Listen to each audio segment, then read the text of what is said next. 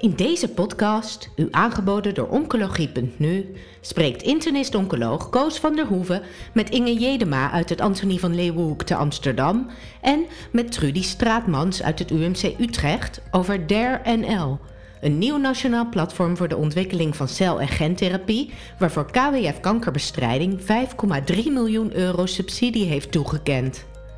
Aan bod komen onder andere wie deelnemen aan dit consortium, de infrastructuur, hoe het wordt opgezet, de technologie en de regelgeving en beschikbaarheid voor patiënten. KWF Kankerbestrijding gaf kort geleden een subsidie van ruim 5 miljoen euro voor een infrastructuurproject voor cel- en gentherapie. Ontzettend belangrijk, nieuwe ontwikkeling in de oncologie en goed dat er een consortium in Nederland wordt opgebouwd. Ik ga hierover praten met twee coördinatoren van dit consortium.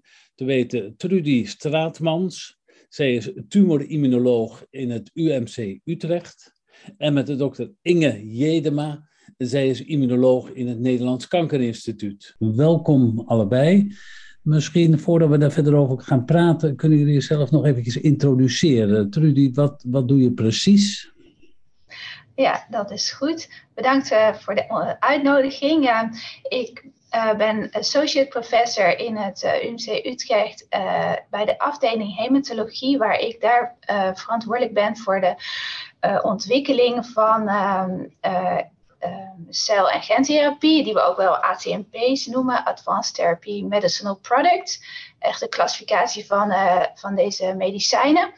En ehm, eigenlijk vertaal ik de concepten die we in het lab uh, verzinnen naar een klinische setting en alles wat daarbij komt kijken. Ik heb, ben ook uh, onderzoeker bij het Center for Translational Immunology. Dat is echt het laboratorium waar mijn uh, team um, ja, in het lab zorgt dat wij de cellen kunnen maken onder uh, de uh, kwaliteitseisen die nodig zijn voor klinische studies en alles wat daarbij komt kijken. Nou, daar gaan we dadelijk verder over praten. Inge, wat doe jij in het Antonie van Leeuwenhoekhuis? Nederlands nou, Kankerinstituut. Ja, mijn officiële functienaam is uh, hoofd translationele celtherapie. Dat houdt eigenlijk in dat ik een coördinerende rol heb in het NKI-AVL Centrum voor Celtherapie. Dat probeer ik samen met uh, John Hanen uh, op te zetten. En ons doel daarin is dat we cel- en gentherapie beschikbaar willen maken voor patiënten met welke vorm van kanker dan ook. Dus we willen dat in de breedte verder uitrollen.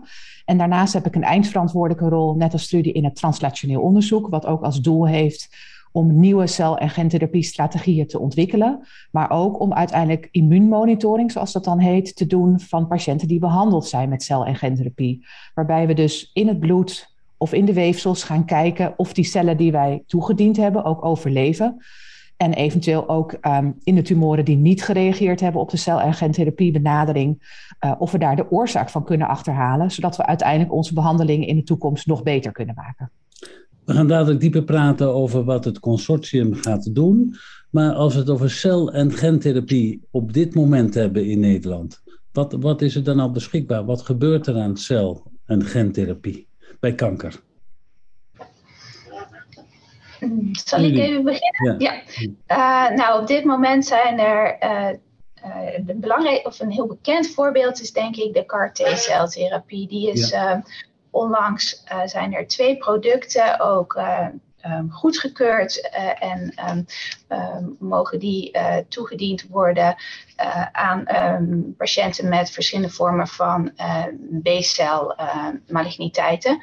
En voornamelijk bij de kinderen zijn die al iets verder. Daar wordt het product Kimraya al een tijdje gegeven beide producten eigenlijk ontstaan uit de academie en later door grote farmaceuten verder uh, ontwikkeld. Um, CAR-T-cellen zijn um, cellen waarbij er een, een chimäre molecuul is toegevoegd, waarbij ze um, de B-cel tumoren gaan uh, herkennen. Dus het wordt gemaakt van de cellen van de patiënt zelf. na twee weken in het lab Um, en ook nog wat heen en weer en vliegwerk van, van plek naar uh, plek, komen de cellen weer terug in de patiënt. En uh, ja, ze hele indrukwekkende responsen worden daar uh, gezien. Um, ja. Maar zijn we. Je noemde de toepassing bij B-celmaligniteiten. Is het daar uh, eerste lijnsbehandeling of is het eigenlijk een rescue voor mensen die niet op de oorspronkelijke, op de, de standaardbehandeling reageerden? Ja, ja, ja, het is geen eerste lijnsbehandeling. Zegt uit, uh, behand, of, uh, behandelen ze niet op de um, standaardtherapie uh, reageren, um, dan krijgen ze deze kans geboden. Ja. Oké, vooral bij kinderen, ook bij volwassenen, B-celmaligniteiten. Ehm, wordt er bij solide tumoren ook al iets gedaan? Ja, zeker. Nou, daar kan ik iets over ja, Daar kan ik iets over vertellen. Ja. Kijk, de celagentherapie is natuurlijk grotendeels ontwikkeld vanuit de hematologie. Dus eigenlijk vanuit de vloeibare ziektes. Dat is ook goed toegankelijk voor afweercellen. Er was ook al heel veel ervaring uh, met het inzetten van het immuunsysteem... eigenlijk vanuit het allogene stamceltransplantatie. Dus het was ook eigenlijk vrij logisch dat daar de ontwikkeling het snelst ging. Uh, maar wij lopen daar nu eigenlijk, uh, vervolgen wij nu snel inmiddels. En uh, binnen de solide oncologie kun je eigenlijk een aantal vormen van cel- en gentherapie onderscheiden. De meest, ja, om, om oneerbiedig te zeggen, primitieve, dat zijn eigenlijk de tumor-infiltrerende lymfocyten. Waarbij we kijken naar de T-cellen, dus de afweercellen, die al in de tumor van de patiënt aanwezig zijn. Die halen we uit hun remmende omgeving, dat noemen ze dan de tumor microenvironment. Die gaan we in het laboratorium dan vermenigvuldigen tot echt enorme aantallen. En dan moet u eraan denken dat we ongeveer een miljoen cellen uit zo'n tumor halen. Dus we resecteren de tumor. En dan vervolgens hebben we ongeveer een miljoen cellen. En die groeien we in vier weken op in het laboratorium tot ongeveer vijf maal tien tot de elfde. Dus dat is echt een aantal log uh, verschillen uh, die we daarin krijgen. En dat zit hem dan dus echt in de aantallen. Uh, waarbij dat soort therapie uh, dus werkt. Dus daar komen we denk ik later ook nog wel over te spreken, omdat we daar een grote studie uh, ook mee doen in patiënten met uitgezaaid melanoom, dus huidkanker.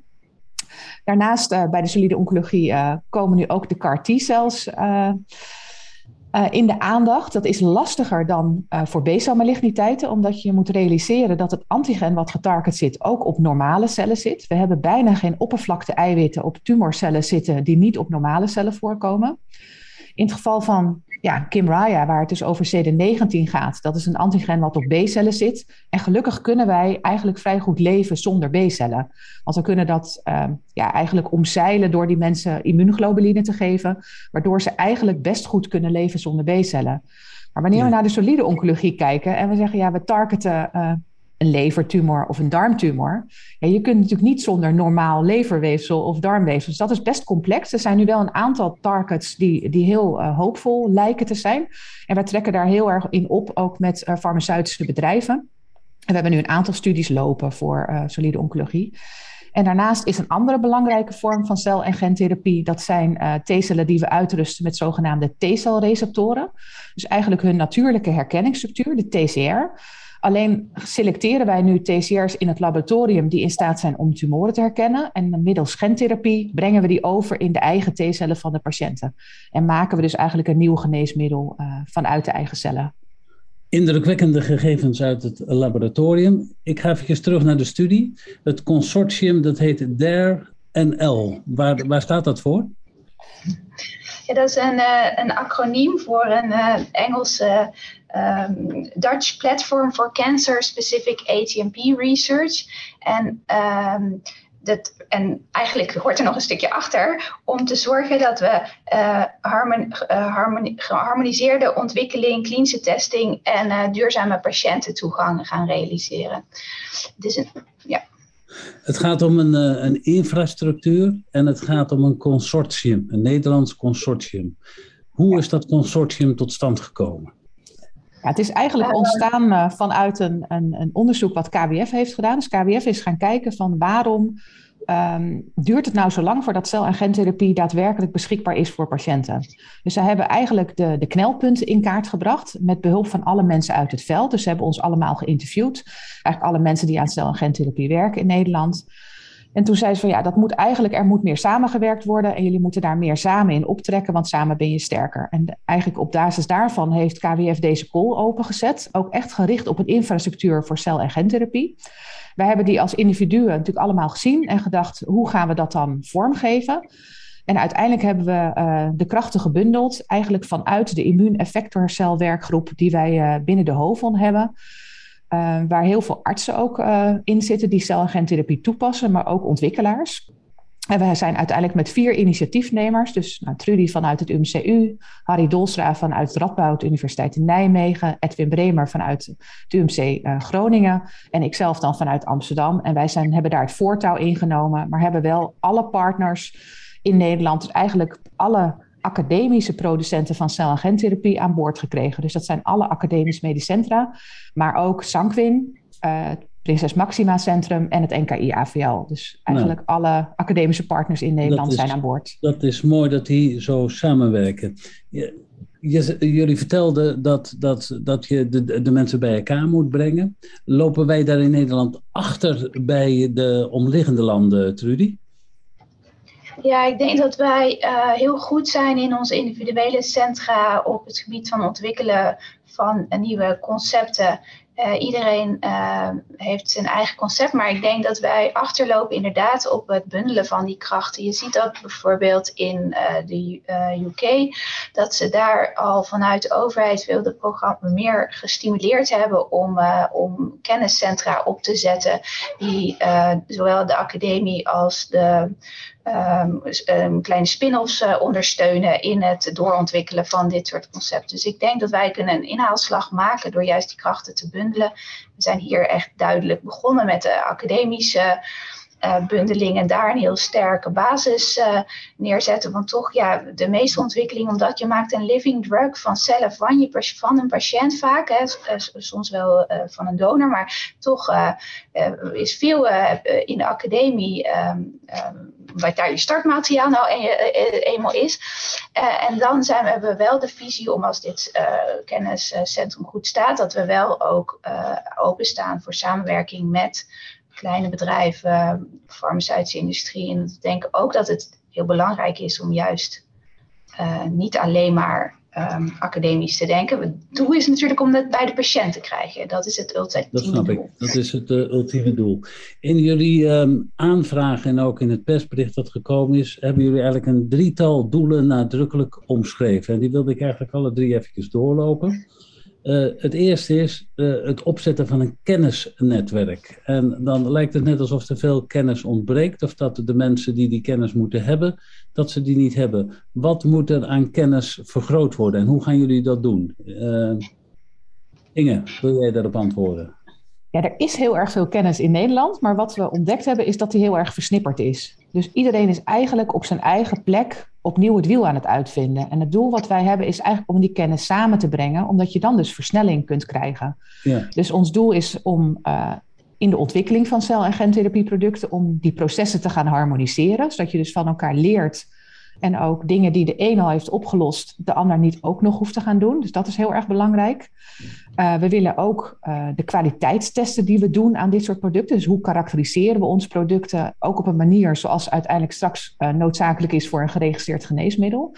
Dus we gaan, zoals dat heet, dan QC-testen ontwikkelen, die we ook weer met elkaar gaan delen. Ja. En uiteindelijk willen we ook een soort, ja, willen we ook opleiding geven, want je hebt inderdaad heel erg goed opgeleid personeel nodig, zowel in de cleanrooms om die cellen te maken, maar ook uh, rondom de apothekers, uh, de quality control. Het is een heel netwerk van mensen met verschillende specialiteiten die je nodig hebt. En daar willen we ook cursussen voor gaan geven en, en het informatie delen en uh, mensen opleiden. Nou ben ik zelf internist-oncoloog. Uh, wat moet die er op dit moment van weten? Want je beschrijft een klein beetje dat er heel veel in het laboratorium en in de apotheek en in de productieprocessen gedaan moet worden. Klopt dat? Ja, dat ja. klopt. Trudy? Ik, ja, ik, het, het is ook uh, voornamelijk een translationele infrastructuur. Hè? Dat is wel echt het, het stukje van het lab naar um, naar de klinische studies. Maar ik denk dat um, um, het wel heel belangrijk is dat ook de artsen uh, aangehaakt zijn, voornamelijk in het stuk waarin we de klinische studies gaan opzetten. En ook daadwerkelijk goed met elkaar nadenken. Zij moeten ook op de hoogte zijn van wat zijn al de eisen van een fase 1 klinische studie, als het straks uiteindelijk ook geregistreerd moet worden, of uh, via welke route dan ook bij de patiënt moet komen. Dus dat betekent dat we de artsen ook mee moeten nemen in um, wat voor kwaliteitseisen heeft het product nu nodig en welke testen moeten wij nu al uitvoeren. Ehm, welke in- en exclusiecriteria zijn, zijn, zijn belangrijk om uiteindelijk echt, echt een impact te kunnen hebben en niet, en niet achteraf heel veel werk nog opnieuw moeten doen. Um, ja, ik kan daar nog wel aan toevoegen dat die artsen eigenlijk al verenigd zijn in die immuuneffectorcelwerkgroep die we al eerder noemden. Ja. Uh, dus doordat wij als ATMP-producenten heel goed samenwerken met die immuuneffectorcelwerkgroep, wordt die kennis ook naar hun toe overgebracht. Maar zij zijn eigenlijk best heel goed verenigd al uh, binnen de HOVON. Ja. En dat zijn zowel hematologen als ook oncologische uh, artsen. Ik kom nog even terug op die productieprocessen. Want je beschrijft dat het eigenlijk toch een heel erg geïndividualiseerde behandeling is. En je beschrijft dat er veel in, in het eigen laboratorium gedaan moet worden. Maar ik hoorde ook de rol van de pharma. Een pharma die maakt meestal producten voor een, een heleboel mensen. Hetzelfde product voor een heleboel mensen. Hoe zit dat er nu precies? Zijn dat nou allemaal producten die op, voor één individu bedoeld zijn? Of komen er ook producten die voor, voor een heleboel mensen bedoeld kunnen zijn en waar de farmer dan een, belangrijkere rol kan spelen? Wie kan dat uitleggen? Ja, ik denk dat je daar wel een heel terecht uh, punt aanhaalt. Uh, we zien vooral de rol van de academische centra, waarin je eh, wat kleinschaligere uh, productie uh, gaat maken met echt cellen van één patiënt, die je bewerkt en weer teruggeeft aan diezelfde patiënt. Ik denk dat de rol voor de pharma inderdaad meer van een soort off-the-shelf, als je donormateriaal kan expanderen en aan meerdere patiënten kan geven, dan ga je toch naar schaalvergroting die we mogelijk in de academie niet um, wenselijk is en waar we ook niet de middelen voor hebben. De, de andere rol voor de academie is echt natuurlijk de niche-indicaties, waar, we, gewoon, waar weinig patiënten zijn. Denk aan de kinderen, waar we toch al sowieso eigenlijk al binnen Nederland moet samenwerken met Europa om, uh, om daar uh, um, um, ja, uh, voortgang te boeken. Um, daar, daar zien we wel een hele duidelijke rol voor de, voor de academie. Um, maar daarnaast is het een heel ander belangrijk aspect het kostenplaatje. Dus nu weten we dat de CAR-T-cellen natuurlijk um, uh, veelbelovend zijn, maar ook ontzettend duur. Uh, hoe gaan we dat straks in de toekomst betalen voor al die uh, indicaties die er mogelijk nog bij komen voor dit type producten. Dus daar zien we ook een rol in de, voor de academie om, dat, om daar um, eigenlijk pionier te zijn met modellen die het zorgsysteem uh, uh, niet omver uh, werpen, zeg maar, maar duurzame, duurzame modellen. Ja. Op de budget impact, daar ga ik dadelijk nog een paar vragen stellen. Ik wilde eigenlijk naar doel 2 en dat gaat over de technologie. En uh, eigenlijk heb je al een heleboel, hebben jullie al een heleboel over die technologie verteld. Maar hoe kan je nou patiënten identificeren? Net is al gezegd van ja, als we iets gaan geven tegen, tegen dikke darmkankercellen en alle dikke darmkankercellen die gaan dood, of alle dikke darmcellen gaan dood, dan zijn we er niet mee opgeschoten. Maar hoe ga je nou die, die, die identificatie doen van, van tumoren die in aanmerking kunnen komen voor dit soort therapieën? Ja, dat hangt heel erg van het type therapie af. Uh, dus inderdaad, bij CAR T-cells zijn we veel selectiever, omdat daar, dan moet echt dat betreffende epitoop, dat betreffende antigen, moet op die tumorcellen voorkomen. En ook zeker op, op meer dan, eigenlijk meer dan 95% van de tumorcellen, want anders weten we al dat we de race gaan verliezen. Want stel dat het maar op 50% van de tumorcellen zit, ja, dan groeit de andere 50% uiteindelijk gewoon weer uit. Dus daar zijn we veel selectiever. Uh, wanneer we bijvoorbeeld, en dat is wat we nu veel doen in de solide oncologie, dan gaan we wat we dan noemen neo-antigenen targeten. En wat we dan eigenlijk doen is dat we de mutaties die in de tumor van die patiënt voorkomen, dat, zijn dus, dat komt dus alleen voor in de tumorcellen. Dat is ook de reden waarom ze een tumorcel zijn geworden. Die mutaties die zitten in genen. Die genen coderen voor eiwitten. En eiwitten kunnen gepresenteerd worden op het oppervlak en herkend worden door T-cellen. Nou, dat is dus een hele mooie target die heel patiëntspecifiek is, maar eigenlijk ziekte onafhankelijk. Dus zo gauw als je neo-antigenen gaat targeten, dan kan je meteen een, een studie doen voor heel veel verschillende indicaties. Dus dat is eigenlijk waar wij nu in de solide oncologie veel meer op inzetten. En dan is het dus veel meer van belang welke tumoren hebben nou heel veel mutaties. Waarbij melanoom natuurlijk het voorbeeld is van een tumor die heel erg gemuteerd is. Uh, maar bij bijvoorbeeld, nou, als je naar de hematologische maligniteiten gaat kijken, dan is het aantal mutaties per tumor weer veel lager. En daar zit een heel, ja, het is eigenlijk een glijdende schaal. En dat is eigenlijk wat, wat dan onze eerste keuze bepaalt. Maar dan ben je veel vrijer in je, in je indicaties die je gaat behandelen. Moet je om daarachter te komen dan het hele genoom sequencen van uh, tumoren van patiënten? Ja, dus we, we sequencen dan het genoom van de tumoren. Uh, we sequencen dat niet alleen op DNA-niveau, maar ook op RNA-niveau. Zodat we ook weten dat het daadwerkelijk omgezet wordt in eiwitten. Want anders dan, dan hebben we er niet zoveel aan om het te, te targeten. En dan vergelijken we dat met het, norma met het genoom van normale cellen. Zodat we zeker weten dat die mutaties niet in de normale cellen voorkomen. Ja. Maar dat, is, dat klinkt als heel veel werk, maar dat is het niet meer hoor, tegenwoordig. Nee, nee. Um, nou, de, heel veel ontwikkelingen. Um, regelgeving, als je gentherapie gaat doen, dat, dat, mag niet zomaar overal. Zijn er heel veel beperkingen aan? Zijn er ook beperkingen aan die jullie vooraf eigenlijk niet wisten? Um, nou, beperkingen. Ik uh, denk nooit zo goed in beperkingen. Ik denk meer in kanten. Maar wat, uh, wij, waar je altijd natuurlijk aan moet voldoen als je een medicijn maakt, zijn uh, de eh, de Good Manufacturing Practice uh, regelgeving. Want je, het moet veilig en volgens uh, en traceerbaar zijn. Dus in de, onze academische centra, in de zogenaamde GMP clean rooms of de celtherapiefaciliteiten, ja, daar moeten we voldoen aan dezelfde standaarden als de industrie als ze een, een medicijn maken. En dat is natuurlijk een, dat, dat, dat, dat heeft, brengt uitdagingen met zich mee. als je iets in een laboratorium maakt voor je muisexperimenten, heb je andere eisen dan als jij een, een product gaat maken uh, wat uh, de patiënt ingaat. Maar op dit moment zijn de faciliteiten zijn, um, ja, hebben voor de vergunningen. Dus die kunnen werken. Werken hebben allemaal hun eigen kwaliteitssysteem. Ja, en dat is wel een uitdaging, omdat alle lokale faciliteiten hebben hun eigen kwaliteitssysteem. En wij denken dat we daar een slag kunnen maken om die um, kwaliteitssysteem niet zozeer uh, aan elkaar te gaan, uh, gaan, gaan verbinden of koppelen. Dat is erg ingewikkeld. Maar wel om met elkaar landelijk um, um, dezelfde eisen te stellen aan het opstellen van de protocollen. Waardoor we dat kunnen delen. En uh, elk individueel centrum voor een nieuwe bioreactor weer het protocol van de site kan plukken. Zelf nog even kan checken. Uh, maar veel makkelijker een nieuwe technieken of, uh, of apparatuur kan implementeren, processen kan implementeren. Uh, en op die manier willen we dat ja, veel sneller de ontwikkelingen kunnen en ook sneller die producten veilig gemaakt kunnen worden in de klinische studie. Voor de klinische ik snap dat voor allerlei producten. Als er een gentherapie, als je iets verandert aan het genetisch materiaal, zijn daar dan nog specifieke eisen aan verbonden? Ja, op het gebied van de gentherapie hebben we wel heel veel stappen gezet in de afgelopen paar jaar. Dus uh, de regelgeving is eigenlijk in alle Europese lidstaten anders op het gebied van gentherapie. Ja. In Nederland was de regelgeving eigenlijk heel lastig. Het duurde heel lang om een uh, vergunning daarvoor te krijgen.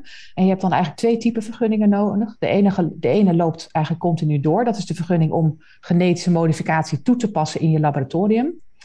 En die vergunning die hadden we eigenlijk allemaal wel. Maar vervolgens moet je per product dat je maakt, moet je een vergunning hebben voor introductie in het milieu. Ja. En dat is eigenlijk uh, het centrum waar de patiënt uiteindelijk met die genetisch gemodificeerde cellen in zijn lichaam naar buiten loopt. Dat is de introductie in het milieu. Ja. En elk centrum moest die vergunning opnieuw aanvragen. Ja. Dus wanneer een studie open was in vier centra, dan moesten er dus vier vergunningen aangevraagd worden. En dat duurde echt maanden voordat dat zo was. En daardoor waren wij als land eigenlijk heel weinig interessant voor studies vanuit farmaceutische industrie. Want die dachten, ja, wij kunnen dat in andere landen, kunnen we dat veel makkelijker openen. In Nederland is alles zo'n gedoe. En dat hebben we nu uh, door gesprekken met die minister en met het uh, ministerie van VWS, hebben we dat een aantal jaren met een soort lobby eigenlijk, waar KWF ook bij heeft geholpen, hebben we dat voor elkaar gekregen dat die regelgeving nu veel simpeler is. Dus dat gaat echt veel sneller.